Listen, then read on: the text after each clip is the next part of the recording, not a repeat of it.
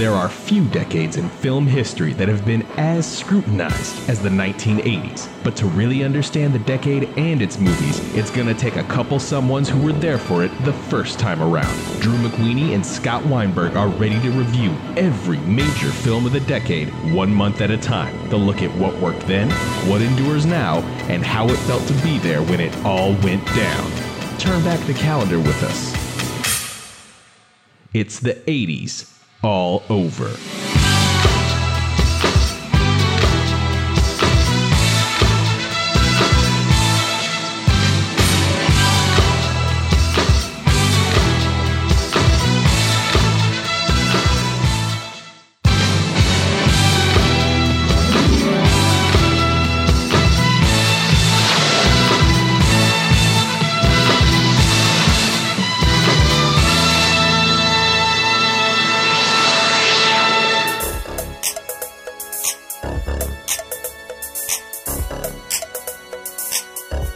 Dentist Barney Clark was the first recipient of an artificial heart, while the album Thriller was released on the first day of the month, kicking off what would eventually become the biggest commercial juggernaut of all time musically.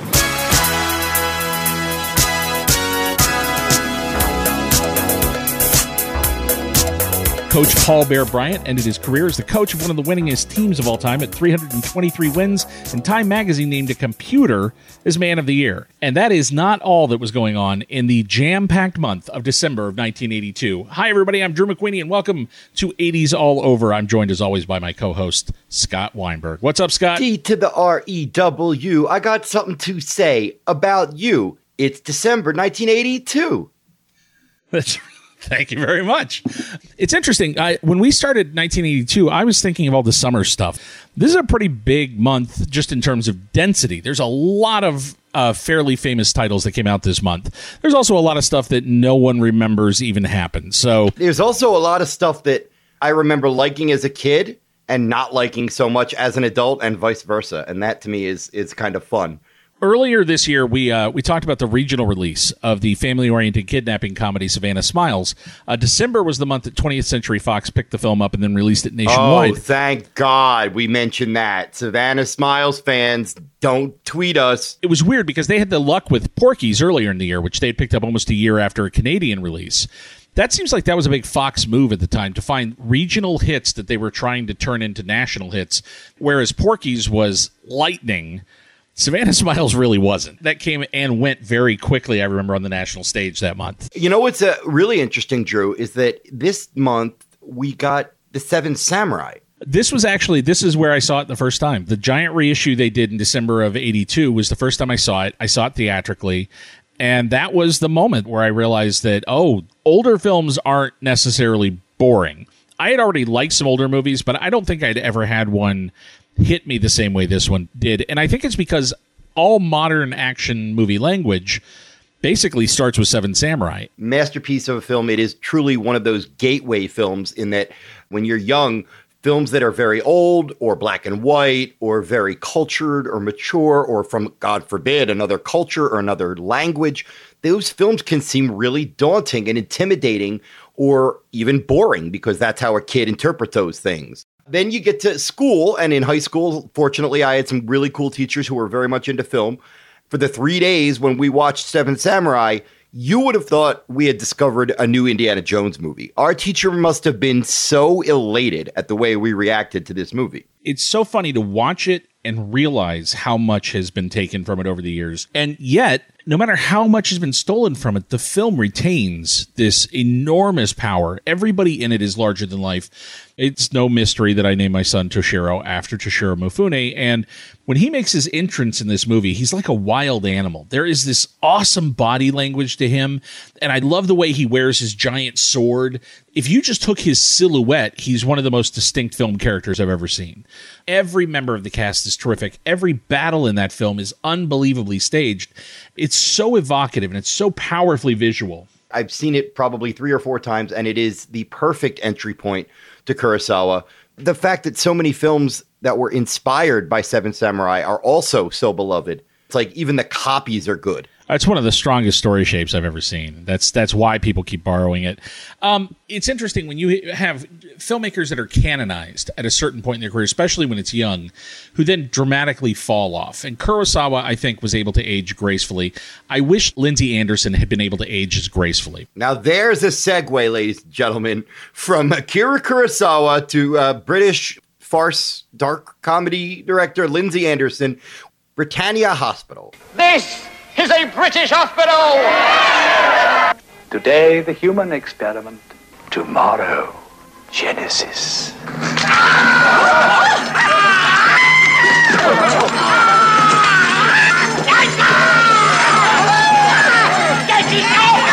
Remember the Battle of Britain? Remember the peasants' revolt. We're all on the same side, lads. Not in a class war, we're not. Not in the inevitable march of socialism. Papa. This to me feels like one of those mystifying falls from grace where all I can assume is he realized at a certain point that theater is more important to him than film. This is the unofficial third chapter in a trilogy that starts with If and then follows with Oh Lucky Man, all by Lindsay Anderson and all starring Malcolm McDowell. I didn't get Britannia Hospital, man. I didn't get it. I do love the first two Lindsay Anderson movies, and I think he was on par with young Kubrick. He was a guy who was acutely aware of what was wrong with England and England's social class structure and attacked it through movies in a way that was it was intriguing because he went through stages of a man's life. If is all about school and it's all about in particular the English uh, private schools, the ones that you're sent to live in, and uh, the way that sort of indoctrinates and and beats the individuality out of people. And it is one of the great angry young man movies from England. Whereas Oh Lucky Man is sort of what is middle, what is the middle of your life, and what do you do with it, and how do you find your way.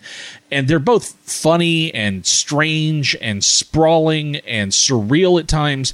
The idea that Lindsay Anderson would turn his attention to the national health system you got to realize they were having their healthcare crisis like we're having now in the late 70s early 80s in England. And it was when they were privatizing and when they were suddenly making everything public and when they were creating universal healthcare. And there was such a struggle over just getting the basics taken care of. It should play for us right now perfectly because we're going through that ourselves. It played to me like misshapen Monty Python. That's the problem is he never figured out how to get his hands on the target here. And the way he brings mick in uh, as a character is now he's working in news and he's a cameraman wanted to satirize how the news chase things. And he also wanted to satirize the healthcare system. It's like he took two of paddy chayefsky's scripts the hospital and network and was trying to marry them and couldn't get either to work. How weird was it to see mark hamill in this? Mar, I was going to say, this, some really cool faces pop up in this, and uh, one of Malcolm McDowell's crew, he's a cameraman, is played by a young Mark Hamill. who I'm guessing did it because it was a cool opportunity to work with Lindsay Anderson, and you know he was in England anyway. If you're interested in Lindsay Anderson uh, and you're listening to this and you're not really familiar with him, he was a critic turned filmmaker, and like a lot of those guys, like Truffaut and like Karel Reisz. They ate and breathed movies for a long time. And while I think Anderson eventually his heart went to theater, if you want to read a great, great film book, he wrote a book on John Ford, just called About John Ford, that is as good as Truffaut Hitchcock. It is a terrific look at why Ford was so important to young filmmakers and filmmakers who were thinking about film as something larger than just telling stories. Nice. While I recommend that book, I also recommend a book that was written in the late 80s for independent filmmakers called Making Movies by a guy named John Russo. It is also proof that just because you can write a good book about how to get a movie made does not mean you can make a good movie. That's a lot of shoe leather, but I'll take it. I tried. I tried Yes, so hard. And uh, most horror fans will know John Russo as the co-screenwriter on the immortal classic Night of the Living Dead by George Romero. But now we are moving to 1982, and it is midnight. They should have known better when they came into town. Every sign pointed to what could happen there. Every indication told them to leave now. The wise guys in the bar, the preacher's warning, and the sheriff who made hate a way of life. Go, get out of town. We don't want your kind here. But they stayed. They stayed, and it became too late to leave. Too late as the clock approached midnight. Midnight, Now the book from the co-author of Night of the Living Dead comes to life on the screen. Don't miss John Russo's Midnight. First of all, can I just say that Lawrence Tierney makes me wildly uncomfortable? Yeah. Lawrence Tierney is a freaky, gropey, sleazy Gross. father who makes his teenage daughter run away. She runs into the woods and runs afoul of a backwoods satanic family. It's not the worst Z grade horror movie we've covered. It, it kind of moves at a pretty good pace. That has that crazy opening where it's like frailty, but with Satan worshippers, where the mom is telling them it's a demon, it's not a little girl, it's not your neighbor's sister, it's just it's a demon killer. And they never they never go far enough with that. The rest of the movie has this weird, goofy Texas chainsaw style family. It's not dark enough to really be upsetting. It's not creepy enough to earn the weird Lawrence Tierney stuff. It's kind of a mess, man. Yeah, and Tom Savini does some good effects, and the rest of the movie is pretty forgettable. That's the thing. He was the reason we went. He was the whole reason I would buy a ticket. They knew that, man. They wouldn't have to work very hard because they had us. It's The Hills Have Eyes, Chainsaw Massacre, and Another Coat of Paint, only not quite as creative or clever or scary. Uh, Drew, last month, you remember when we covered a film called Time Walker? And it was about a mummy that was also, I think, an alien? Yes, but only barely, and that's a real testament to that film. Well, for years I had Time Walker mixed up with our next film, Time Rider, The Adventure of Lyle Swan. November 5th, 1877, San Marcos, California. Something is coming. What was that? Something frightening. Something appealing. Take off your clothes. Something from 105 years in the future. This is a man. He is not the devil. Time Rider, the adventure of Lyle Swan, a man who found his future in the past. Rated PG. There were a lot of these movies that came out within a very short period of time that had similar titles and similar posters. And Time Walker, Time Stopper, Time Taster. so, Time Rider, it benefits enormously from the fact that it has Fred Ward, as does anything that features Fred Ward. Eh, man, if we could just rate these movies just based on character actor stable, this would be a B plus. Just there's two henchmen that are like if it was just a movie about Tracy Walter and his partner, just those guys are so much more interesting, and yet they don't know what to do with them. The premise is that Fred Ward plays a motocross biker, wanders into an area where there is a time travel experiment being done by the government, and he gets zapped back in time to the Old West. That's the premise. There's a motorcycle in the Old West. Fred Ward, Peter Coyote, Ed Lauter, L.Q. Jones, Richard Masur. I mean, Yeah, it's Richard Masur and Tracy Walter that are paired as as henchmen, and that just that combination is insane to me. I absolutely love this actor. I did a quick count. We're going to mention him nine million times this decade. It has the potential to be like a PG level Disney type family adventure movie, right? I had to go look up to see if it was made by a company that was like one of these Bible sort of uh, adjunct companies, and it blew my mind when I realized it's Michael Nesmith. Who wrote and produced this movie and explain why that's weird? Well, A, as a member of the Monkees, he became famous on screen and as a musician. That's the way people thought of him. He strikes me as a guy who very early on saw the idea of original video content as a way to break Hollywood wide open. I mean, he was a radical thinker about film from the beginning. If you look at Head, Head is not what people think of the Monkees as. It's not the goofy TV version. It is their reaction to having been built as a band out of spare parts and then having had that experience. And Head's a, a real movie. I think it felt like he wanted to be like almost like a Roger Corman. Yeah, but with a surreal bent, like Roger Corman if he'd been a surreal prankster. And so there is this quality uh, with a lot of the Nesmith stuff, whether it's elephant parts or uh, tape heads or things like that, that they're absurd and they're weird and they're crazy. And Time Rider is very mellow, considering who made it. Dull, some might say. Yes, whenever there is action, it's very gentle. It's very careful not to be bloody. Drew, when the movie started, did you think it was skipping because we were stuck from the POV from the motorcycle? The very beginning of this movie is a mess. It takes a long time to even figure out how to be a movie. I didn't never saw this one as a kid. I might have seen it bits and pieces on HBO. I hate to say it, but if I saw this as a kid, I probably would have liked it and would now be saying it's not very good. So let's lose the first part and say it's Disney Light. It's a Disney family movie not made by Disney. Our next movie, though, is pretty good. It is adapted from a Pulitzer Prize winning play by Jason Miller. It's a movie called That Championship Season. for one brief moment, they were the greatest. I'm proud of you. Climbing to the top of your professions, business, politics, education, travel. Mm. Go. Hey!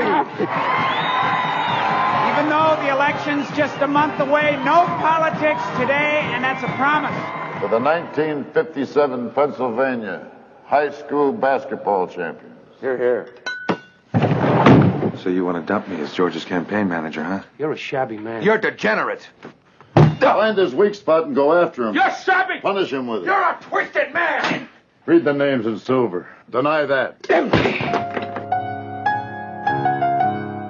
That championship season, a Golan Globus production of a Jason Miller film from Canon.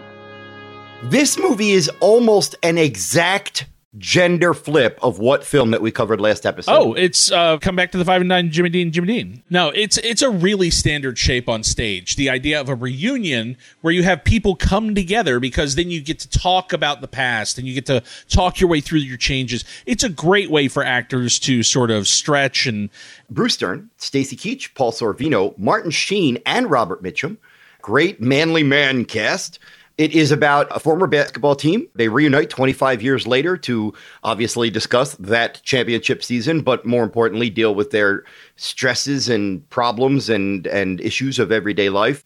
And then every once in a while, something kind of subversive or kind of unexpected pops in. it's a pretty safe drama overall. Well written, solid. It gives everybody a chance to have their moment, which is really what a play like this is about. You know, I like Jason Miller a lot. I really do. And a lot of that just goes back to The Exorcist. Did you know that, that The Exorcist was his first performance? I didn't never realize The Exorcist was his debut. I learned a little bit about him because I met his son uh, when The Exorcist came out again, when they did the, the new cut with William Friedkin. I met his son, who you know from River's Edge, and we talked a little bit about his dad. And he came to writing and acting late and was a guy that had lived this other life. And that informed a lot of what he wrote and a lot of what he played on screen. And I like him, and I think he's one of those guys who we didn't get enough of on screen. He was such an interesting presence and such a real presence. Of the five leads, who do you think gives the best performance? I think Dern's really good in it. Thought you were going to say Keach because he does some stuff in this movie that is very un-Stacy Keachy. He does, and it's nice to see Keach in something in this era where he's actually stretching and where they're using him as more than just sort of a tough guy or a goof. Because Keach was a guy that was weird to cast, I think, for some directors, and was great when you gave him the right material. I thought Miller as a surprisingly good writer, and I hate to say it because it's an obvious thing to say, but not all that interesting of a director. Oh no, not really. And it breaks my heart because this thing took ten years to make it to the screen. You can have a Pulitzer Prize and Tony Prize winning play and still take ten years to figure out how to make a movie out of it. And Friedkin almost did it. Friedkin was attached for a little while, and that might have been a more memorable version of this. Yeah. Uh, again, I think it's a, a better film, but if you really want to see two films from the same year that cover some of the same ground in a very interesting way. Watch come back to the five and dime Jimmy Dean, Jimmy Dean, and the championship season. Very similar in strange ways. I also really like seeing old Robert Mitchum show up in anything. Now we move to a film that feels like it's six weeks long. It's called Six Weeks. In six weeks, you'll find memories to last a lifetime.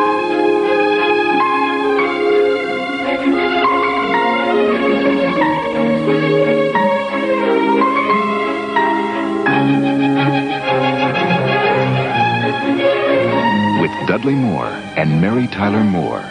Six weeks.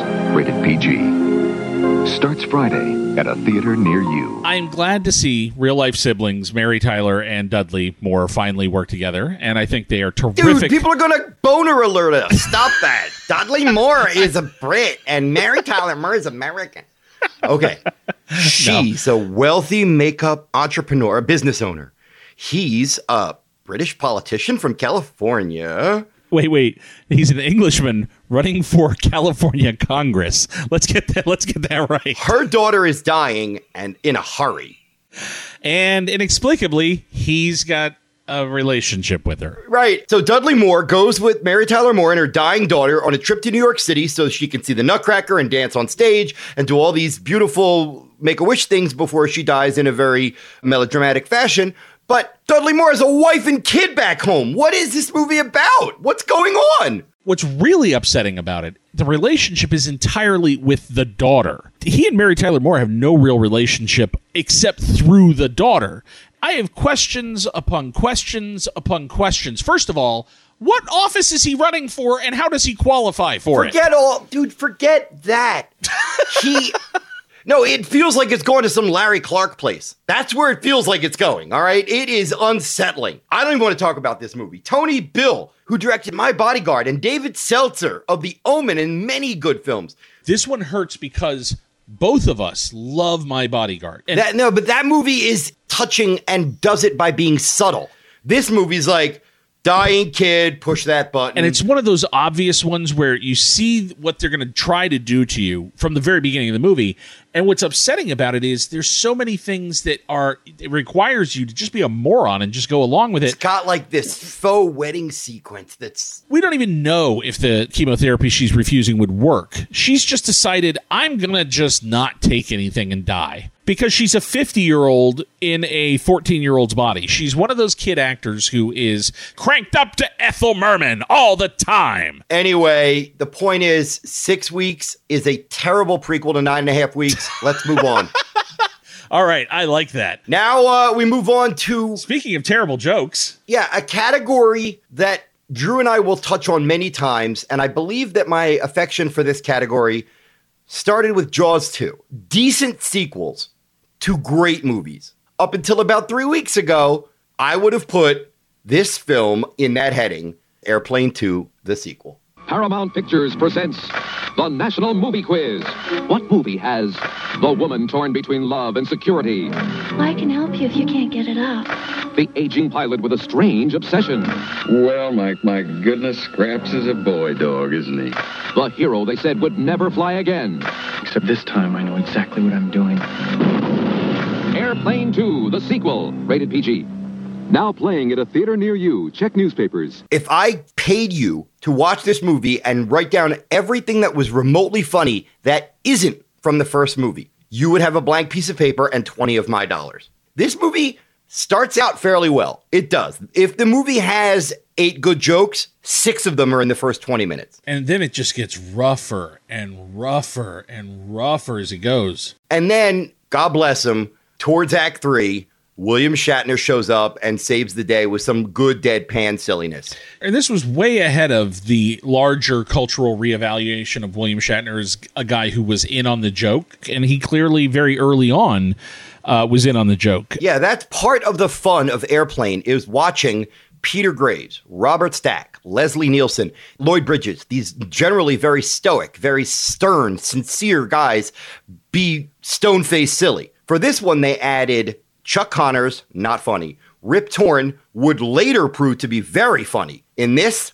not funny. Chad Everett, not funny. But the last one they grabbed was William Shatner, and he got it. The sense of humor I understand bringing over. Jokes, that's not right. You don't do the same joke punch. That's not at all what Airplane was built on. If the joke is, Shirley, you can't be serious, I am serious, and don't call me Shirley, and then you do it three years later in a sequel, am I supposed to take that as a callback where I'm go, oh, oh, I remember that joke. That's funny. Or am I supposed to take it as lazy? Look, if, if 1982 was supposed to be the year of Ken Finkelman, I wanted none of it that year. I will say that his other film that he wrote that year, Grease 2, has aged better, and it surprisingly is the one that has accelerated in reputation over the years. Ken Finkelman can, it would go on to do The Newsroom, of all things, many years later, and we'll get to another film of his that I have a colorful history with called Head Office, that is not good. If uh, you love Airplane and you kind of like Airplane 2, I could see that. But having just revisited it recently,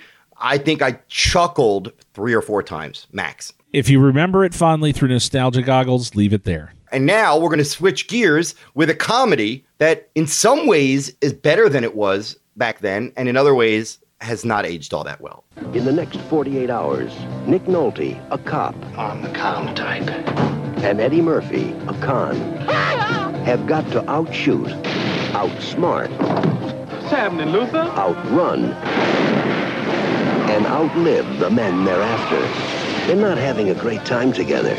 Say my name. And all the time they've got is 48 hours. Y'all be cool. Rated R. let's set the stage here. This was Christmas time. There were giant movies out, and the giant movie stars that Christmas were Burt Reynolds, Peter Sellers, Clint Eastwood, Richard Pryor. Those were the giant movie stars who were working. In the midst of all this, Paramount takes a shot on a kid who is starting to build buzz on television and a character actor who they've been working with and trying to push over as a movie star and had had very little luck with. Everybody who's listening to this, picture when you were 14 or 15 and there was just one comedian, no matter what they did, that's all your friends would talk about in school. That guy was Eddie Murphy. When he did Mr. Robinson's Neighborhood, when he did that bit where he dressed up as a white guy and went on the bus, we roared over everything Eddie Murphy did. And our parents didn't get it. He wasn't for them. They didn't know what was going on. 48 hours came out, and it was like a nuclear bomb went off. All of a sudden, Eddie Murphy went from that kid who's building a reputation on Saturday Night Live to Hollywood's next big thing. And he ate all the other movie stars that Christmas alive. Now, it's pretty raw, it's pretty violent for a comedy, and it's pretty uh, funny for an action movie, but it's got some racial themes. It's got some sexist themes. It's got some stuff that we look at now and go, ooh, there's two very different issues going on in this movie. The race stuff, I think, is aged great because it is edgy, uncomfortable, and it is angry. And it should be. There's nothing about it that is meant to be comfortable. The way Jack Cates talks, Jack Cates is a piece of shit. And he is an unmitigated, unrepentant. That's what I like about when I was a kid. I thought this guy was supposed to be like your TV cop hero. He's not at best he's an anti-hero but he's also a dick. I think eddie murphy comes in so hot so angry. And then there's that scene in the bar which is the birth of a movie star. You see him walk into that bar eddie murphy and he walks out the biggest movie star on the planet. And that scene is all about race and acknowledging that tension. Where I think the movie stumbles and where it does not age well at all is anything involving Annette O'Toole's character. That stuff is despicable. They never knew what they were doing with that.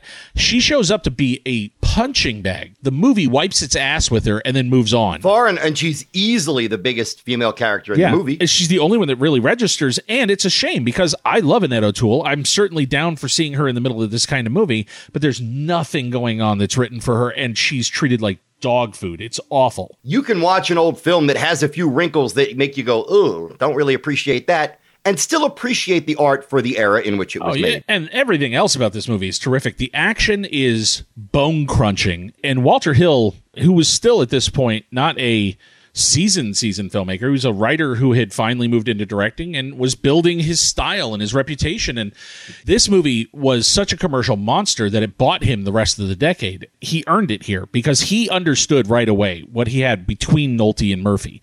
And he understood that the harder the action is, the funnier Eddie Murphy gets because he's surviving this stuff. Somehow Reggie has learned how to navigate a world in which you have James Remar and David Patrick Kelly and Sonny Landham murdering people the way they're murdering them. And they are unreal in this film. Yeah, and by many accounts, this was a troubled production. I know it was originally Clint Eastwood and Richard Pryor to star together. Uh, our friend who did an interview with us, Steven de Souza, was one of the credited writers on the film.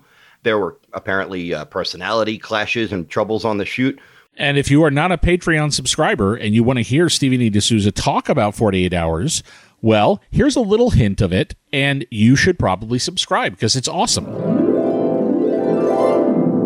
Well, anyway, the movie comes out, but I'm never mentioned in any of the publicity because it's all going across Walter's desk. By this time, I'm back on the Universal lot, uh, but I'm surprised I'm not getting any movie offers. And one day, um, a guy who was a television director comes to my office and he says, Listen, you should know that Walter Hill is bad mouthing you all over this town. You should know this. That this stand up guy was Ivan Nagy, who at this time, unbeknownst to me, but later on found out, was Heidi Fleiss's pimp. Oh, oh God. So time goes by. I get a phone call from my agent, and he says, Listen, uh, Joel Silver wants to talk to you. Come to my Christmas party. I said, Joel Silver, I can't get that guy on the phone. And Walter Hill's pissing my name all over town. You want to get even?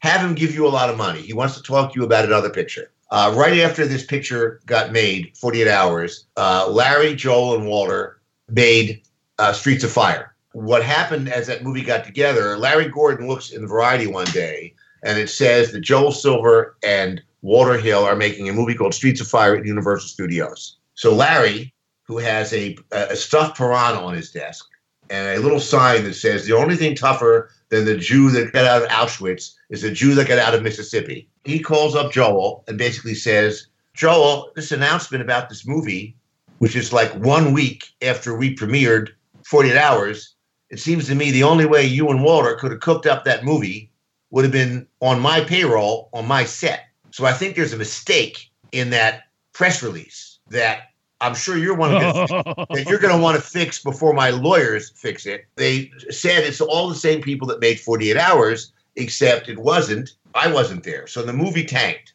I go to the Christmas party, and Joel says, "Listen, I should have called you back. Uh, I was wrong. Uh, Walter, it was Walter. He made me do it. He, you know, we were doing the other movie with him, and like I couldn't do it. I, he he, he would have he would have known I called you back from the set. When the movie came out, it tanked. You know, so uh, you know, let's just put it aside. I want to make another move with you. You know who Arnold Schwarzenegger is?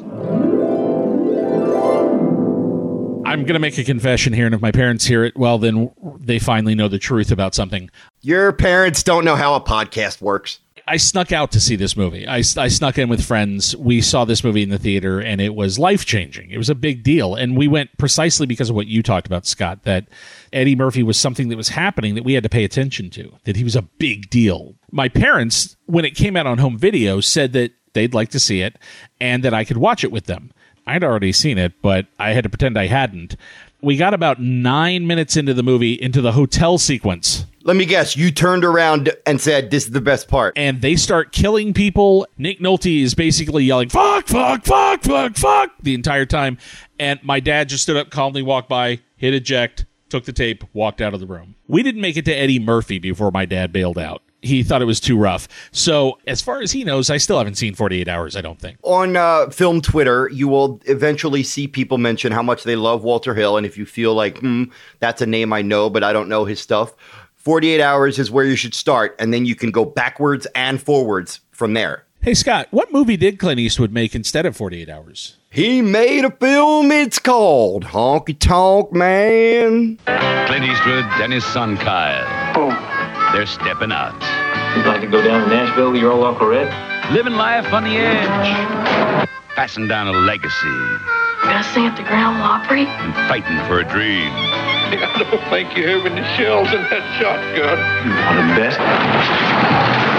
That's the life of a country singer. Honky Tonk Man. True or false? The sequel to Honky Tonk Freeway? True. Why in Honky Tonk Freeway is Honky Tonk two words, but in Honky Tonk Man, Honky Tonk is one word? Damn it! You, you got me. This is um this is one of the first times that it struck me that Clint Eastwood could be what's the word? Boring. B to the O R I N G. Clint, I guess what you do to me. I fell asleep three times watching Honk Tonk Man, and, do, and I don't want people to think that I'm being nasty Please. here.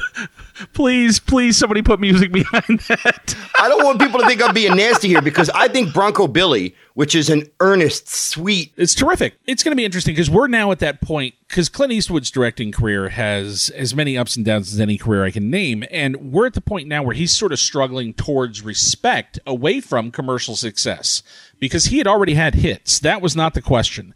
And Clint had movies that certainly critics had, had seized early on, like Play Misty for Me but it was interesting watching critics try to grapple with who he was as a filmmaker when he would go and he would do movies with a monkey and then he would come back and he would do this and he would Dude, orangutan is not a monkey. well God, how many times do I have to tell you?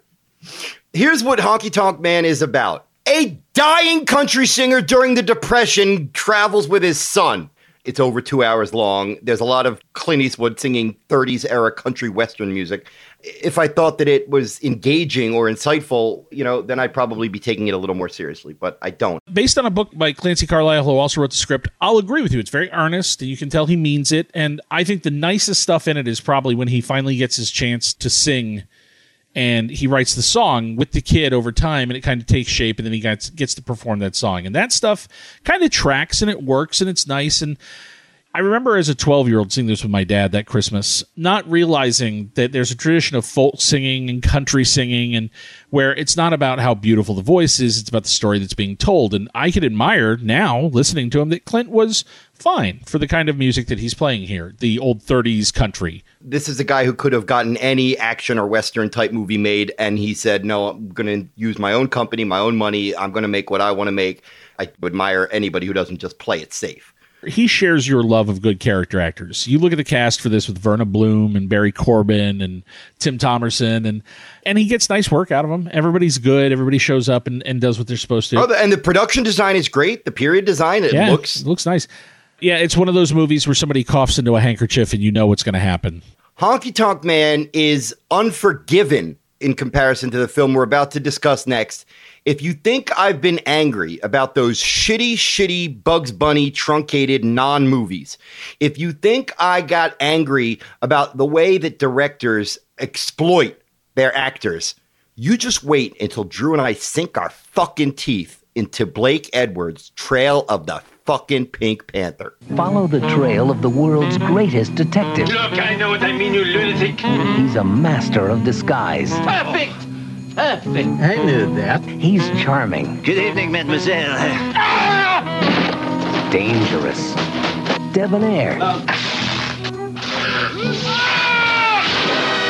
Peter Sellers and Blake Edwards' newest and funniest comedy, Trail of the Pink Panther, rated PG. It is sacrilegious watching what they do with these leftover odds and ends and bits and pieces of Peter Sellers.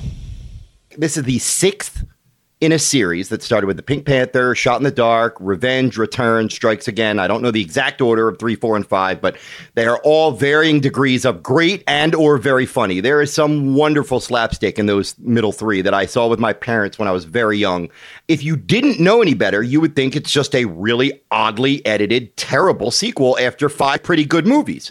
What you might not know is this film was produced 18 months after Peter Sellers died. And what Blake Edwards did is he took footage from his previous films of his friend, a guy whom helped make him millions of dollars. It is like watching somebody play with a corpse. It is disgusting. Peter Sellers' wife, Lynn Frederick, sued the living shit out of them.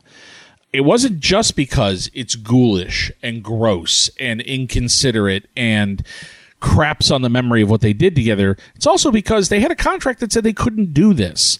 I, Peter Sellers was smart enough to realize that he had left tons of set pieces unused in these movies. And the way he and Blake Edwards work together, especially in the middle three that you talk about, the two of them together are the Pink Panther. There is no other Pink Panther. There's no reason to do it without those two people together. Blake Edwards just came off Victor Victoria and SOB arguably two of his best non Panther movies.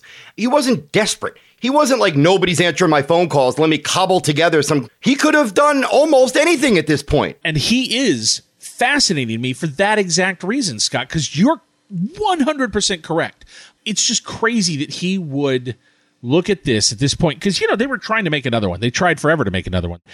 And they developed it for a long time. And I think their relationship imploded. There was a point where they couldn't work together again.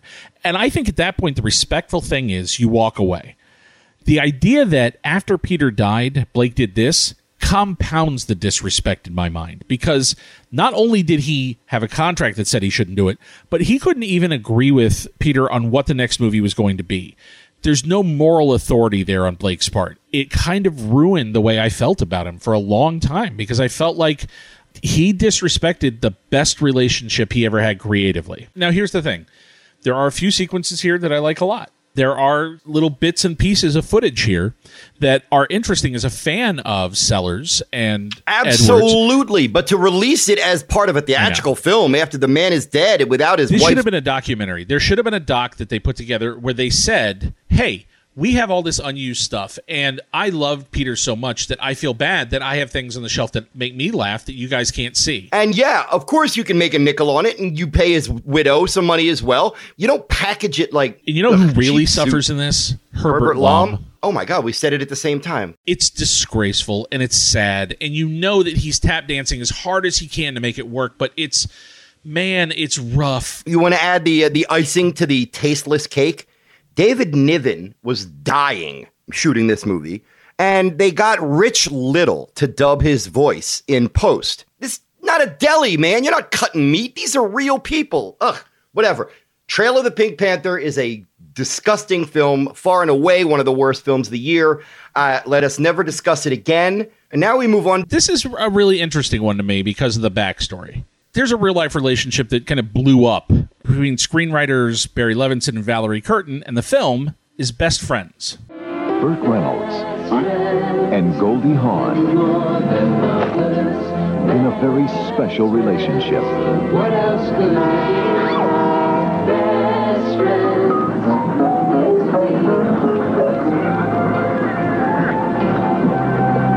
Burt Reynolds and Goldie Hawn are best friends. Best Friends, rated PG.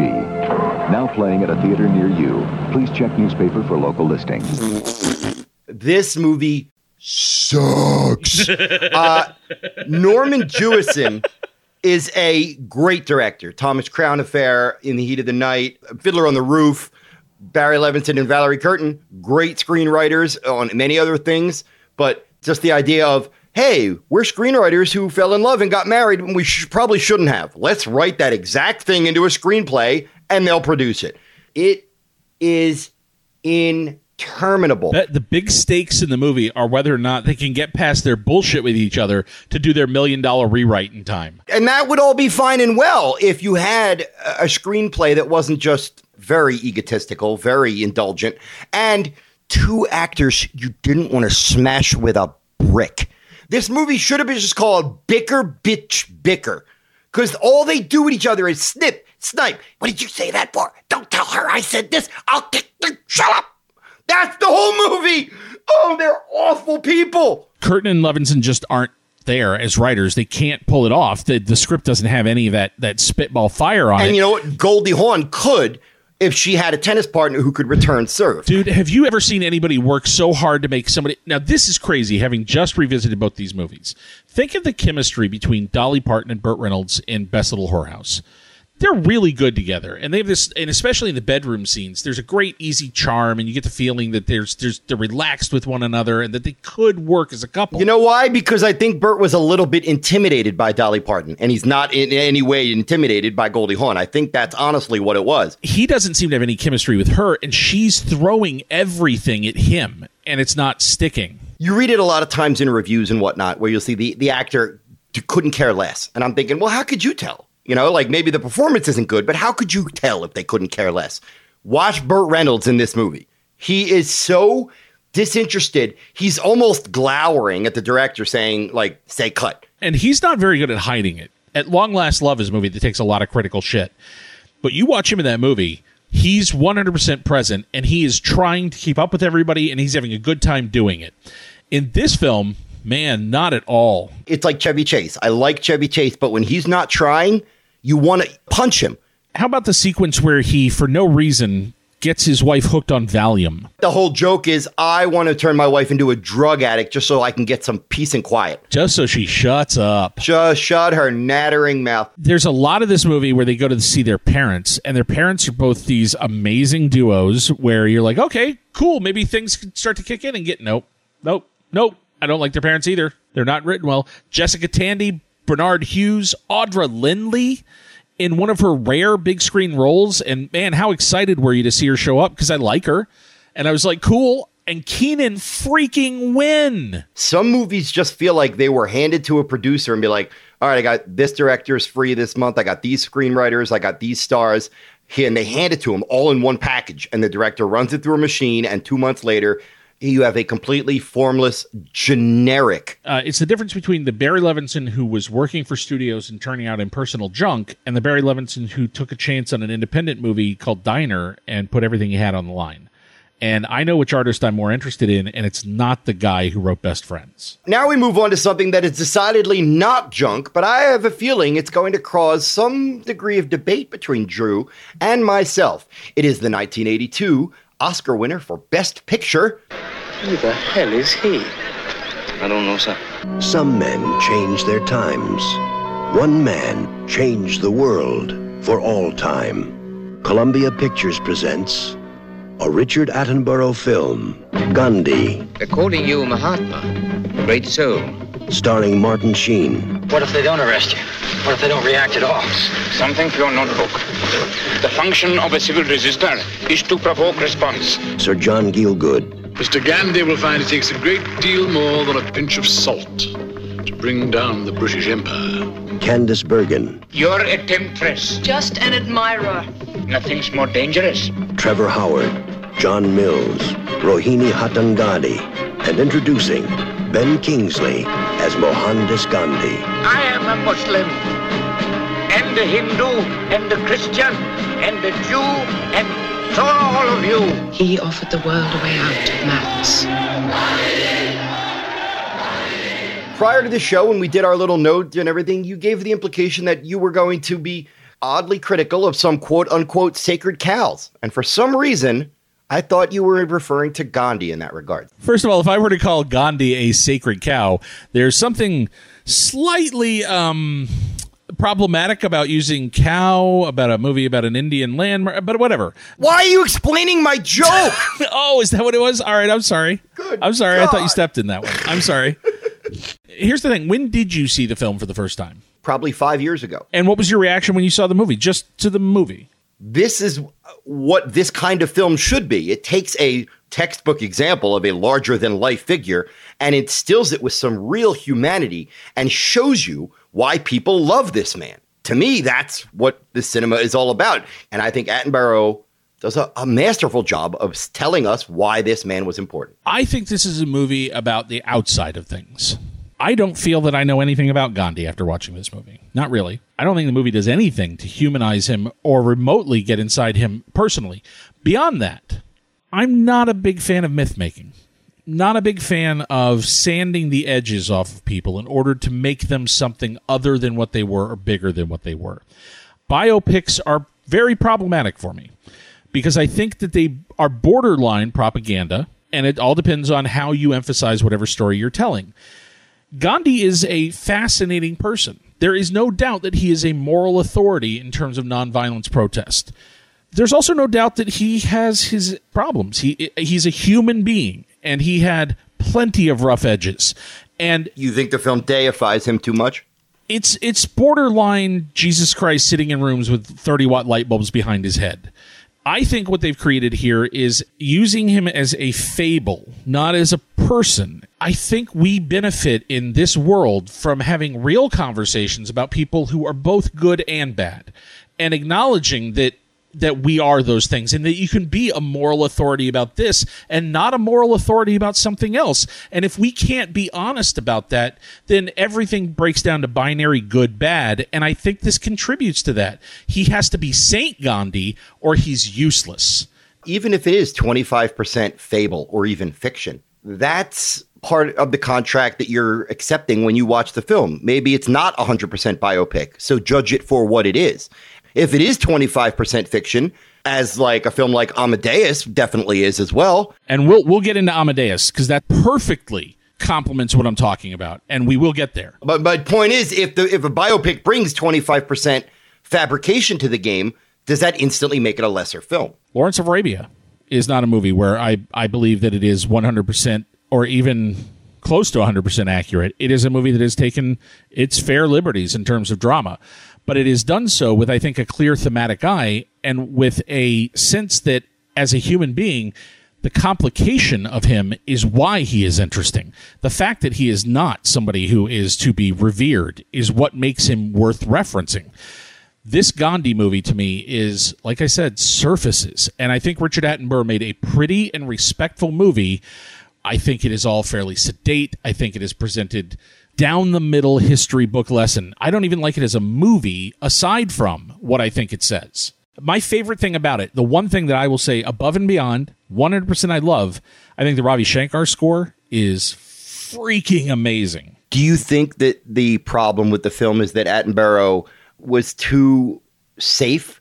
I think he was an old white Englishman who wanted to be very, very respectful and very, very careful and meant well and certainly liked what Gandhi was about. I don't think there's anything wrong with any of that.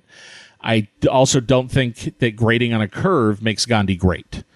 And I think that his intentions and his careful conservative approach do not necessarily translate to a viewing experience that I would ever have again willingly. Uh, I don't disagree with, with a lot of your criticisms. I think the film uh, maybe does tiptoe on the safe side a bit too uh, much for what you wanted a warts and all biopic, and maybe one day we will get another film that shows the uh, the darker side of Gandhi because he's a human being. Obviously, he was not a literal saint. Uh, but for me, having known virtually nothing about the man except what like pop culture has taught me, I took to the film like a, a big, satisfying meal. I think we'll get into this in our year end wrap up a little more because it did remarkably well at the Oscars. But I think it's a very good film. Well, there are Best Picture winners that I have major problems with out of Africa, but um, Gandhi is not one of them. I think it's a very good film. Going from that movie to a movie where I'm fairly sure we're going to be united on our critical take, we are looking at a remake of a French comedy by Francis Veber, the bad idea machine that powered the engine of 80s comedy. In this case, remade by Richard Donner, starring Richard Pryor and Jackie Gleason. Yes, that's right, folks. Buckle up, it's time for the toy. What do you buy for the boy who has everything? Richard Pryor. Wrap him up. Are you crazy? He's waterproof, shockproof, foolproof, and living proof that every toy has its price. $3,000. But every man has his limits. Richard Pryor is the toy. Hey, mom, we want to go see a movie tonight. Okay, uh, what would you like to go see? There's this movie with Richard Pryor, and he's a black man who gets bought by a rich white man for his spoiled, rotten kid. Can we see that? Holy crap, find your shoes. Let me tell you something right now. This movie is such shit. You would have to be like a master satirist like Mike Judge. And you'd probably want to be a person of color. And you could turn this premise into a great social commentary, dark comedy. But as much as I love Richard Donner, Superman, The Goonies, lots of good movies, boy, is he out of his fucking element in this movie. I think this is a great movie to talk about precisely because Richard Donner is a guy whose heart is clearly in the right place. All you need to do is pay attention to the way Donner interacted with social issues over the course of the late 80s all the way into the 90s, the way he's lived his actual life. If you go look back at Scrooge, Scrooge is, you know, silly Christmas comedy based on Christmas Carol, and yet there's anti-apartheid material all over that movie, and it's because that was on Donner's mind and it was urgent to him at the time, and it's the reason that the bad guys in Lethal Weapon 2 are who the bad guys are in that movie. Donner really started to to walk the walk, and he really wanted to affect some change, and he's a guy who I think meant it his whole life. I don't think it came to him late. This movie is thumpingly, heart stoppingly racist. I don't believe Richard Donner is. But the movie, the movie is filthy. And the movie is filthy about everybody. What it really is, is classist. And it's trying to be a movie about class, dismantling class. The whole, anytime money is brought up, it's very gross. It's very unseemly and, and uncomfortable the, the screenplay tries to tack on these morality lessons. Of course, Richard Pryor is a good guy who teaches the spoiled, rotten kid don't judge people by their by how they look or where they're from or their skin. Blah, blah, blah. But the toy is based on a movie in which the toy was not black; it was a white guy. If you can't figure out why turning this character into a black guy and then not having the the smarts to make the right dark insightful jokes about this. I mean, it is not to be played as a straight farce. This is to be played as a scathing, angry satire. Well, and this is the difference between if Richard Pryor was in charge of the material that he was in, or if Richard Pryor is just hired to show up and do things. Clearly, when he writes something, it's Blazing Saddles. And when he is just paid to be somewhere, it's the toy it's so syrupy in terms of the stuff between him and the kid, and it gets syrupy so fast. They don't deal with the unusual nature of the relationship where he and this kid are running around in their underwear all the time. And Jackie Gleason, who I think is a terrific, unbelievable titan of a comedy performer, wasted utterly with slow burns that aren't funny. Basically, his role is to stand still for reaction shots while we cut to second unit shit it's just brutally not funny. One of my least favorite things about comedies, and it happens a lot, is when a movie is like knee deep in ugly stuff. More often than not, it's like puerile sex jokes or fart jokes or really broad comedy. And then somebody realizes as we get towards Act Three, oh, if we don't throw in two or three scenes of alleged emotion, then the audience won't know what to do. I absolutely detest it. I love Richard Pryor. I think this might be the worst movie he's ever been in and it exemplifies to me how disrespected he was. So yeah, it's it is a movie where uh, if I were involved with it, I would hope that it never sees the light of day again. And imagine now that you're Richard Pryor, this is the movie you have out in theaters and you turn around and you see Eddie Murphy in 48 hours. That had to be a sobering wake-up call. Now we go from one difficult choice to another. what? Meryl Streep and Kevin Kline. Sophie's choice. I, I feel like I'm going to get whiplash. Like I like I'm actually going to get hurt from that uh, from that transition there. Sophie. How can anyone imagine that he knows her? Beyond the innocent, the romantic, the sensual, and the unthinkable, there are secrets we have yet to imagine. One of them is Sophie's choice. I want people to know that Drew put these movies in order. he wanted us to go Trail of the Pink Panther, Best Friends, Gandhi, The Toy, Sophie's Choice. So if we're laughing at Sophie's Choice, it's not that we're laughing at Sophie's Choice, it's the fucking cinematic whiplash that we're dealing with right now. But here's the thing if you're at a megaplex in 1982, those are your choices. And I find this next run of stuff amazing as a lineup of this was all playing at the same time. So, yes, you could have gone to see the toy. Hopefully, you did not. Hopefully, instead, you chose to go see the latest film from Alan J. Pakula, which is, of course, Sophie's Choice. If all you know of this film is the infamous, horrific choice, you owe it to yourself to revisit or or visit this movie. Isn't that also kind of like if if all you know about the Sixth Sense is that Bruce Willis is a ghost? Yeah, the love triangle involving Meryl Streep and her troubled husband, Kevin Kline, and uh, the writer they become friendly with, as played by Peter MacNicol. It's the the various relationships, how these three characters bounce off each other, and how their pasts uh, come come to light. It's Peter MacNicol's film. That's the thing that I don't think. I think if you only know the film by reputation, you might think it's Meryl Streep's movie. She's a supporting character. It's very much his film as he bounces off these two characters he meets. And he's he's like a southern writer and he wants to be a novelist and so the entire thing is he runs into these two super colorful characters that he's watching from the outside then gradually little by little he becomes part of their life, they become part of his, and that's when he starts to peel that onion and he starts to figure out why these people keep blowing up and as a screen debut you know, you got to remember that Kevin Kline had been in that giant Joseph Papp on Broadway Pirates of Penzance that had become such a monster hit. And so he was suddenly this celebrated, oh my God, we got to find movies for him. Well, this is it. This is the movie they found for him first that they cast him in. And as a debut, wow, holy shit. Kevin Kline kind of hit the screen uh, on fire, didn't he? He's fantastic. Sophie's Choices comes from the remarkably reliable late director, uh, Alan J. Pakula uh, we'll see more of him throughout the 80s. We did cover Rollover, which was not very good. And Dream Lover, actually, his 80s were not that good, but he did do Presumed Innocent in 1990, and that's a damn good movie.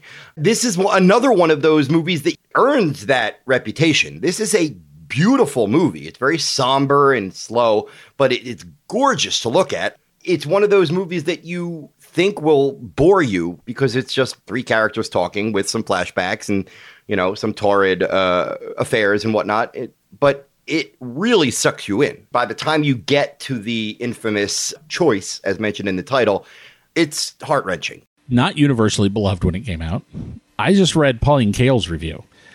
She flat out hated it and made fun of it. She was like, it is camp and it is ridiculous she could not get past the tone of this thing.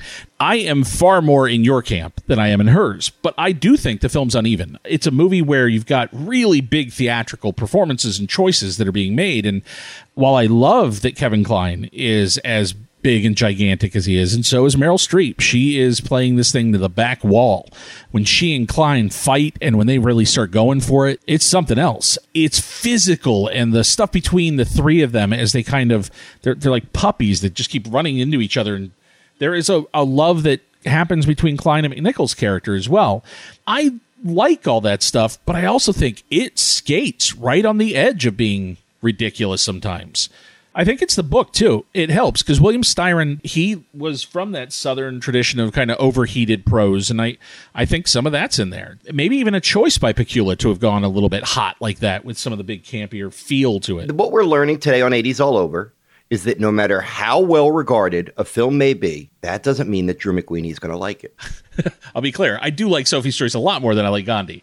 No, no. What you said was I would rather watch Trail of the Pink Panther than Sophie's Choice. Please put that on the poster. That's my new pull quote.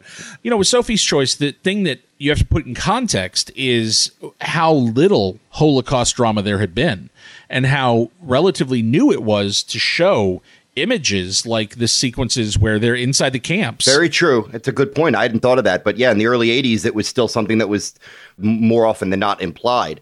And, And I think Meryl Streep fought for this role. This was a role she wanted. And when you see the physical work she does, the the weight she loses and the, the way she's transformed in the camps, there's a reason that she had already become somebody who every director was trying to figure out how to work with. Now, what's crazy is this month, we're going to see who her primary competition was at that time. They both have two movies out this month. So we've got Sophie's Choice, and then we've got our next movie, also starring Miss Streep. As is often the case in the 1980s, we talk about interesting directors who make weak movies. And those films are the ones that are never discussed when we talk about Robert Benton. We mention films like Kramer versus Kramer and Places in the Heart.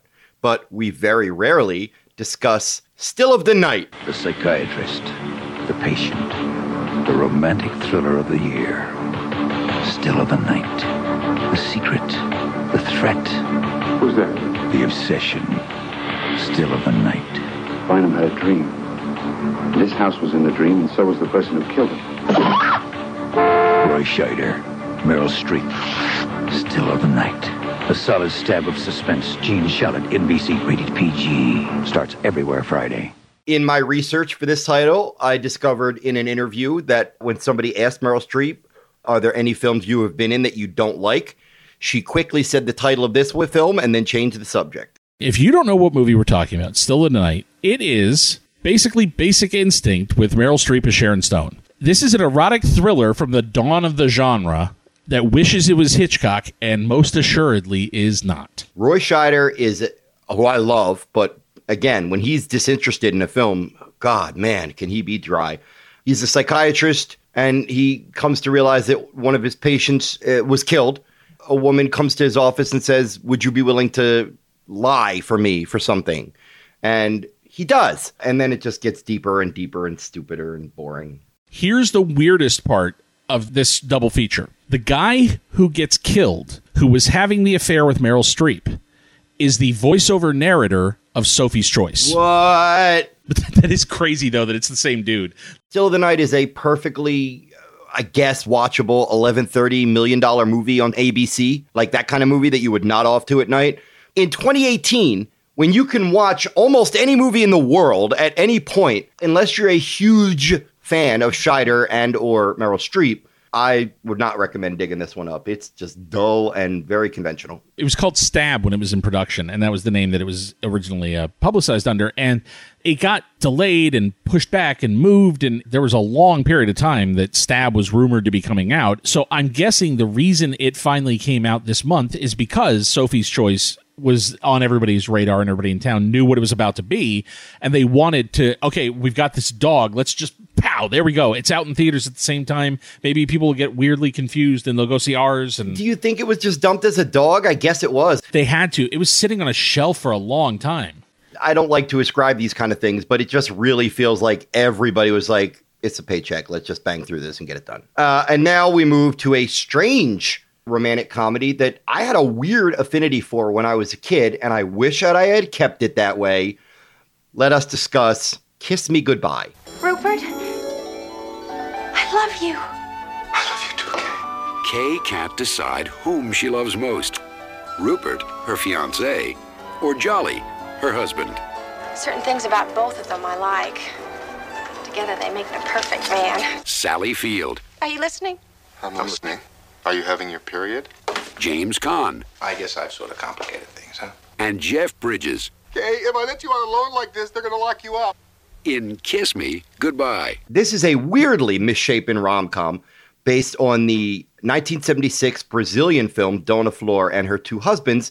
James Caan plays a lovable ghost who haunts his widow, she's Sally Field, and gets in the way while she tries to romance a weirdly boring Jeff Bridges.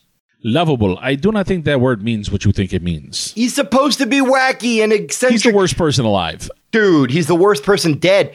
If you would just switch the two roles, let Jeff Bridges play the ghost, let James Caan play the kind of clueless new husband or new boyfriend, that works better. Right. James Caan spends a lot of time tap dancing in this movie. It's insufferable. I don't know that I've ever wanted to punch a film character quite as instantly as I wanted to punch him here. Now, like you, I liked this as a kid. I'm baffled as to why. I know I saw it in the theater, and that may have been part of it. It may just have been as easy as, hey, I saw this in a theater. It's good. Because I think sometimes as a kid, I did that. I was just happy to have gone to a movie theater and had that afternoon out. And I remember that I saw it again on home video and liked it, and that I held on to that impression of it. There was a period in like 83 where if you turned on HBO, 70% chance you were seeing this movie. Now, here's what blows my mind as an adult this is the same director as To Kill a Mockingbird.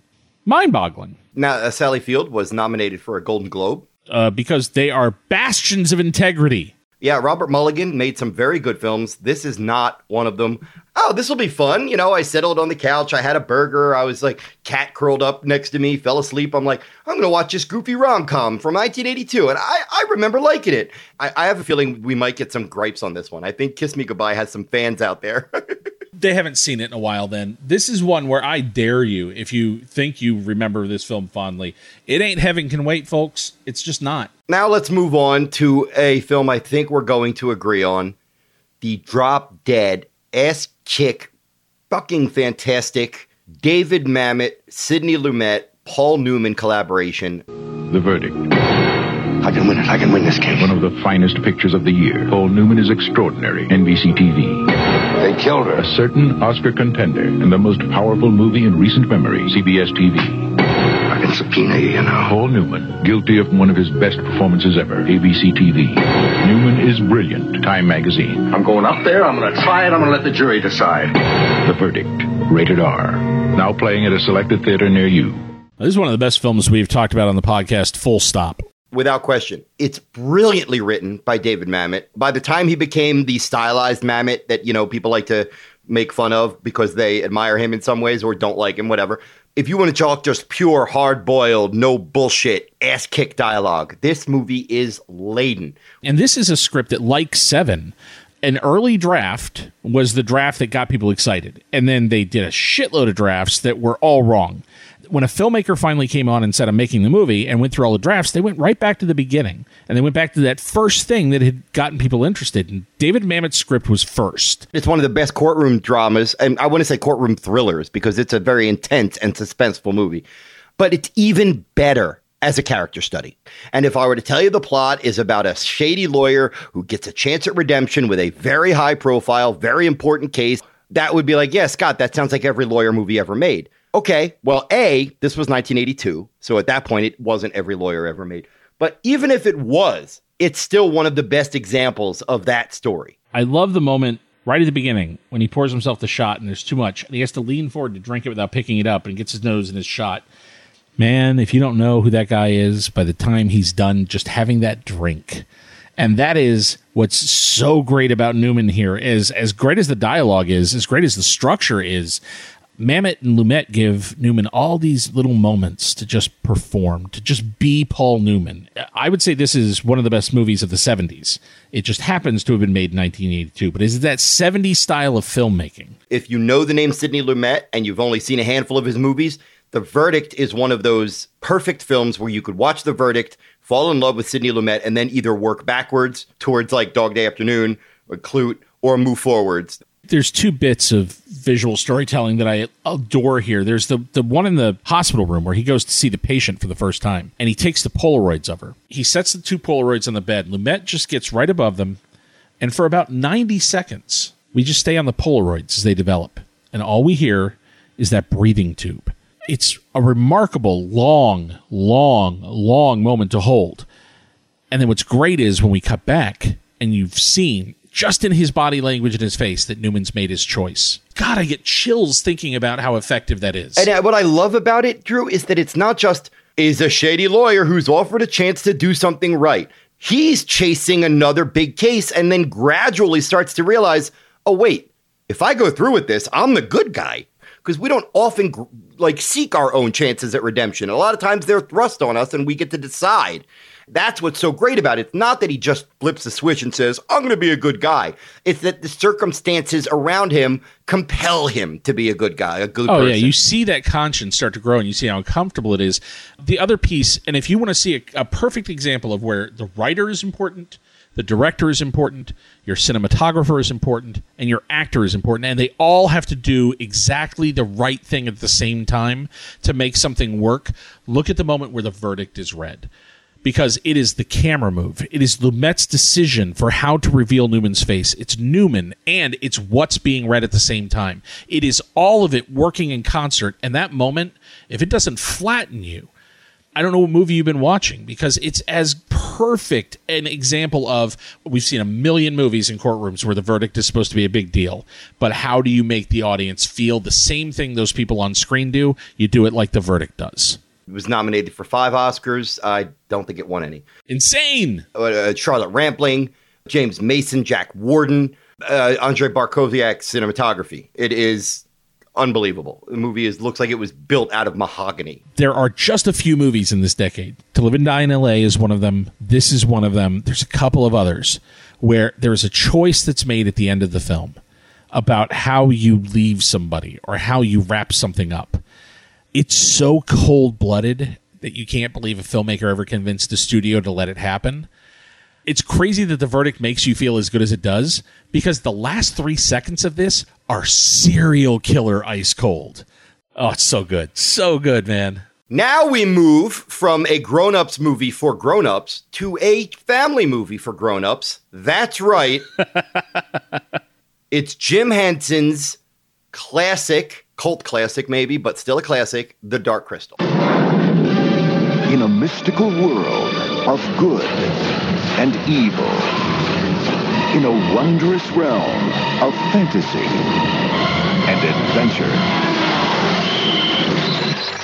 journey to another time, another place. Join in the struggle to possess the Dark Crystal, rated PG, starts Friday at a theater near you. Boy, they aren't kidding with that dark, are they? No, man. And, you know, got to give them credit because it's like we're making millions by making colorful puppets do puns. No, I want to turn these puppets into something slightly darker and something more ominous and more fantasy oriented. But why can't we just make them a little bit lighter, a little bit darker? No, that's not what I, I mean. That's brave, you know? By the way, I want to I want to say this is pretty groovy. I just went to open the uh, the film's IMDb page so that I could just have some of the cast names in front of me. And when I typed it into Google, just the Dark Crystal, the first thing that came up are showtimes because it is in theaters uh, the weekend of the February 25th through the 28th in one of those nationwide things. That's pretty groovy, man. That Dark Crystal's playing again. Didn't grow up madly in love with it and then I revisited it for the show. I've probably seen it two or three times over the years, and always dazzled by the effects, but it never really uh, hit me on an, any kind of an emotional or or gut level. But last week it sure did. I, I really think it works better for adults. I truly do. This film is the good Tron. This is the movie that is all style with almost nothing underneath that works because of the density of the world and because of the sincerity of the world building and because you feel like it was important to the filmmaker to make this truly alternate experience. Plot wise, it is. Oh, I've made fun of films with better scripts than this. It is your fairly standard Tolkien type quest story. Yeah, and and there's a lot of it that doesn't necessarily track or make sense and there's a lot of it that you get the feeling they were just kind of cutting to the bone as they kind of uh, finish the film and there was a lot of post production work on this where they tried to figure out how the fuck to make it actually play for audiences because the choices to go with languages that weren't English and the choices to deal with this alien world as if it were totally alien, those are really cool, smart, sort of fantasy ideas, but they also leave kids going, Mommy, what's happening? out loud every 15 seconds. This movie contains some of the best practical puppetry and Oh, yeah. cre- mm, creature creation you will ever see. It is astonishing the amount of work that went into these. Go look at some pictures of these puppets now, and you will be astonished at the artistry of these creatures. They're not just aesthetically impressive, that they are actually able to emote. the scale of the world is what is so insane to me. It is so big, and there's when they've got those like the wind things that they're running on with the big stilt legs and the. It's gorgeous, and you got to imagine they just went to another planet to shoot it because it looks like it's another planet. there's something slightly creepy in an innocent way not not scary but there's something slightly misshapen or a little sad sack about these creations I showed this one to the boys when they were young, and Toshi had wanted to see it for a while. He finally was able to articulate that he wanted to see it. And then his little brother insisted on being in the room, and we traumatized Alan. It messed. oh with him. there's stuff in like even labyrinth where where some of the little creatures all gather around the baby and you're like one of those creatures by itself is kind of cool and beautiful but with like if 10 of them were coming at you they're creepy in a good way they're creepy the film casts a spell and it really ultimately is this experience that feels like a dream after you watch it and I, I think works as pure film fantasy language i will never think it's a good script as the older i get the more astonished i am that it exists what would you put the age range at? You know, you let your your boys see stuff when they're young, but for normal parents, would you put this at 10, 8, 12? I would say 10 and up. Let's put it this way. If you're showing your child stuff like Miyazaki, which I always recommend as an entry point because there's no villains, there's no evil, it's it's the world is presented as a natural place. And I think that that's a really lovely thing for younger viewers. I think when you're ready to make the step into good versus evil movies with conflict and some scares, I think this is a great place to start. I don't think it's a movie you have to hold until they're much older. When do I think they will really start to love it? I think as they live with it for a little while. I don't think it's a movie that kids love on, at first. I'm glad that The Dark Crystal held up for me. And let us move on to a film that I had never seen. It kind of blew me away. And I'd like to tell a little story about Jessica Lange and her film Frances. Hers is one of Hollywood's most shocking real life stories. Frances Farmer was always unconservative. Occupation. She became a film star of the 30s in spite of herself. But Frances wouldn't conform to the ideals of Hollywood. She fought the hypocrisy. I tell you how proud I am to meet you. Bull. She challenged their rules. Miss Farmer. This thing is a joke. She had her own form of escape. They didn't approve, so they had her committed. The rehabilitation was degrading, cruel, and painful, but she wouldn't give in. Frances, starring Jessica Lange, a powerful and harrowing story of a woman who dared to be different. Jessica Lange's commitment, she is stunning in this movie. Several years earlier, she had starred in Dino De Laurentiis' uh, adaptation of King Kong. Some people like her performance, some people don't, but generally it was considered very campy and goofy and not all that well regarded. By many accounts, she took that criticism to heart, took uh, two, three years off, and really worked her ass off. Frances was, I believe, had to have been a shocking revelation for film people, film buffs, and film critics when she came back with this movie. And she is now legitimately a world class actor. And she is stunningly good in this movie.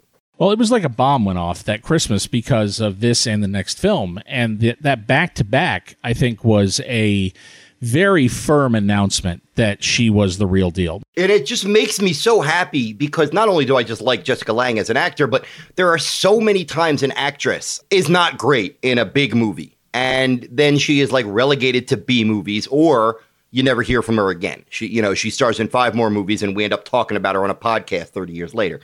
I just love the fact that she not only came back and built a career, but she came back with a boot to the door. I'm back, fuckers. The year before this, she'd done Postman Always Rings Twice, which we talked about, and it was clear that directors were starting to notice that the buzz was she's the real deal.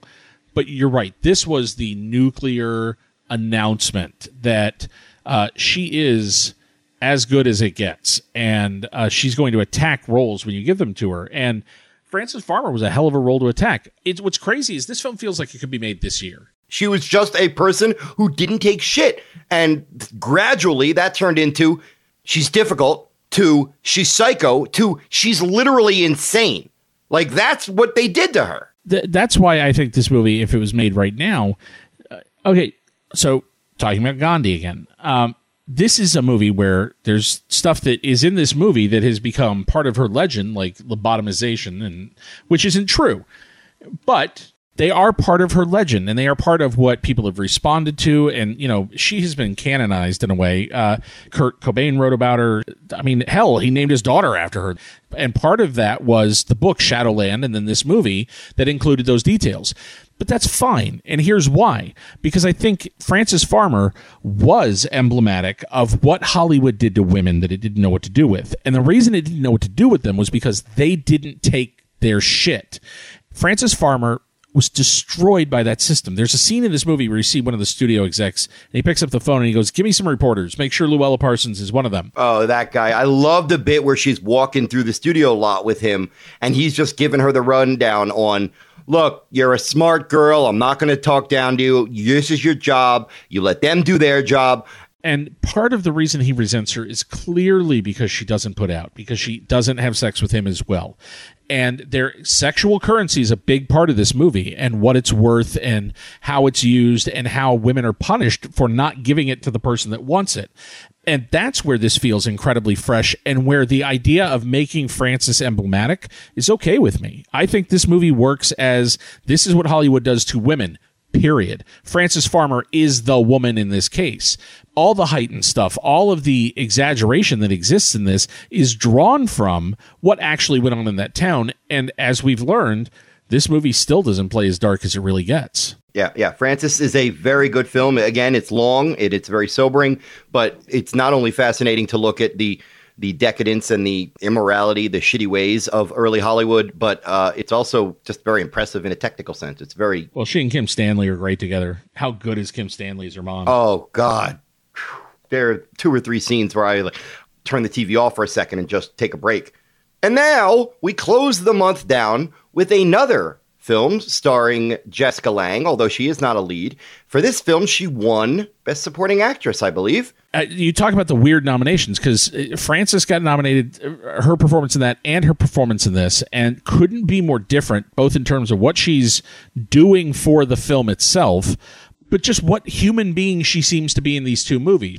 It really is a case of proving that she had range that nobody expected and that she could do it all. This is the month of Jessica Lange, and we will close it down with the very funny Tootsie. But I didn't know I was going to be working for the rest of my life as a woman. When you have to go this far. It is just for the money, isn't it? It's not just so you can wear these little outfits. To get this big.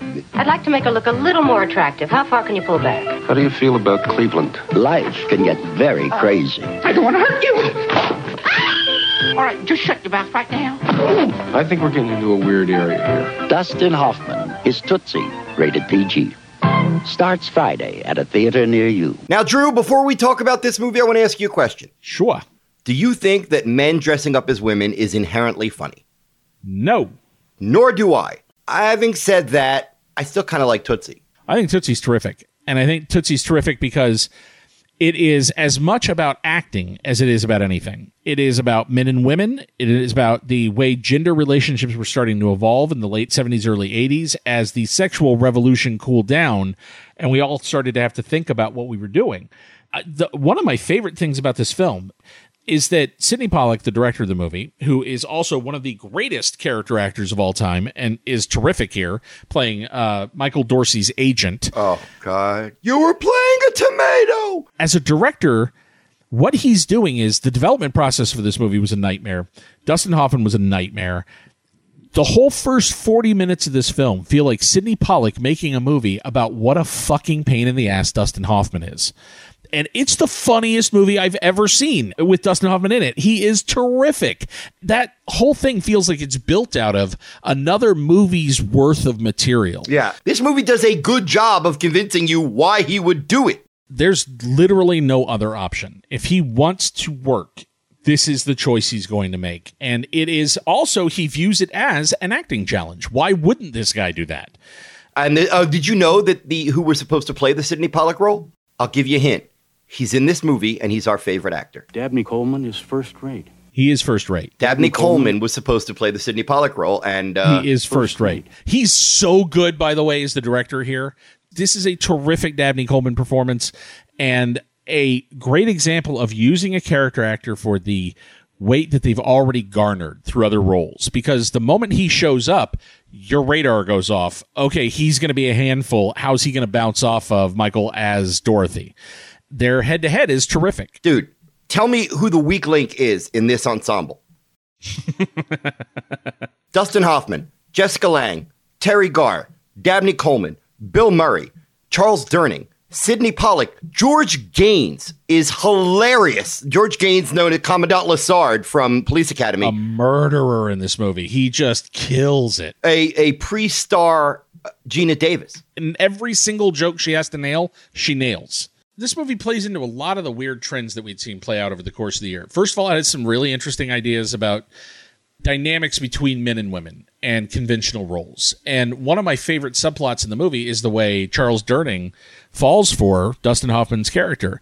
There's a stretch of the movie where Dorothy responds. And while she never misleads him or tries to take him down a sexual path, he is legitimately flattered. Yeah. Legitimately flattered and also legitimately moved by this guy, by what he's gone through, by the loss of his wife, by the daughter that he's raised, by everything else. Like there, he responds to him. It's so much harder to do it that way. Drew, imagine if they had just written Charles Durning to be a lecherous pig. Well, and in 1982, do you know how lucky we are? He's not like a screaming homophobe, like who then goes nuts. You know, but it's harder to write him as sympathetic. That creates a conflict where you're like, good God, how are we going to end this subplot? We don't want to humiliate a character who's actually sweet and that's the high wire act that then the character starts to walk is all the farce elements then become actually emotional stakes and that is a great piece of writing you know this script went through 400 pairs of hands before it ended up in front of the camera and it's one of the rare cases where i actually think that helped you know what i focused on and i just love to death I love every single frame of Bill Murray's performance in this movie. Oh, Bill Murray's awesome in this movie. It and- is just like so. He just said, "I love the script. It's going to be a hit. Can I be his buddy? I only have four scenes. I don't care. I'm going to be in a giant movie next year. Can I just be in four scenes? It's the best role you could have because all he has to do is show up and comment. He just has to walk through and make a perfect joke about what's happening in the film and then be gone for another 10 minutes. It's like to me that's like a testament to not only the movie but to Bill Murray's ego. It didn't matter. How good is Teri Garr in the film? Oh god. One of the most underrated treasures of the decade and and and earlier. I, I just man, when you single out George Gaynes, you're not wrong. He there's a character who could have easily been a joke and instead has this evolution where he goes from the lech on set to a, a, guy who realizes I'm actually attracted to a woman my own age. Oh my God, I'm changing. And he has this evolution that happens in response to somebody who's not who he thinks. And it's lovely that they don't turn him back at the end or anything else. There's a real evolution. I think that character by the end of the movie is a better person simply for having bumped into Dorothy. So, so you think this one thematically and spiritually would would make a good double feature with Victor Victoria? Yeah, and this year especially, two great drag comedies, two comedies in which gender switching is done to not only comment on that character but to give them a chance to grow and perceive another gender from another perspective. They used it the right way. These are both really well written movies. To also this year have, you know, uh, John Lithgow playing his part. What a great capper to a year to have a farce a comedy that is as smart and as grown up and as progressive about its attitude as this one is. It's nice to see a film that, you know, half of me was like, oh man, is Tootsie going to be half full of stuff that I cringe at these days? A lot some of it's a bit naive, but it's really written from a place of respect. It's not, oh, it's funny because men don't have boobs and women are weird. Putting the bow on at the end where he talks about how be- being a woman made him a better man. sounds very simple and it I'm pretty sure it was just written on an index card on the board from day 1 is the theme they're trying to get to. But they earn it because I I genuinely think until you understand how men treat women, how they dismiss them, how they how the entire world shifts and bends in a different way around you. I don't think you can truly say that you get it. That's a thought process that you have to be pushed towards. It's not an easy one. His character stepping outside of his comfort zone and having to play this role is the most obvious way of doing this. And yet, they earn it. They manage to make that payoff when he finally says it feel like we got there with him. This film was nominated for 10 Academy Awards. Fortunately, Jessica Lange was the winner. Uh, unfortunately, this was the only one that it won. We'll cover this in the next episode, but Teri Garr also was nominated, so that makes me happy. All right. Well, listen, guys, our next episode, as Scott just mentioned, is a very special one because as we do at the end of every year, it is time for our best of episode. And when you're talking about the best of 82, you're talking about one of the very best of best ofs of the decade. So I want you guys to look forward to it as much as we are. I also want to say thank you to all of you who continue to be Patreon supporters. It is incredibly important that you support the podcast. And if you can't do it financially, which we totally understand, then you can do it by word of mouth. That is really where it helps the most. Rate and review the show on iTunes uh, or any podcast app that you can find and spread the word. Spread the episodes download your favorite one, burn it on a disc, give it to somebody at work, play it in a car when you have somebody trapped. Do whatever you must. Uh, it's important, and we really appreciate the support you guys have given us. Thank you guys so much. Uh, we are very proud to have made it through 1982. We'll be back with the recap episode, and then we will begin 1983, which I have often referred to as the worst movie year of my lifetime.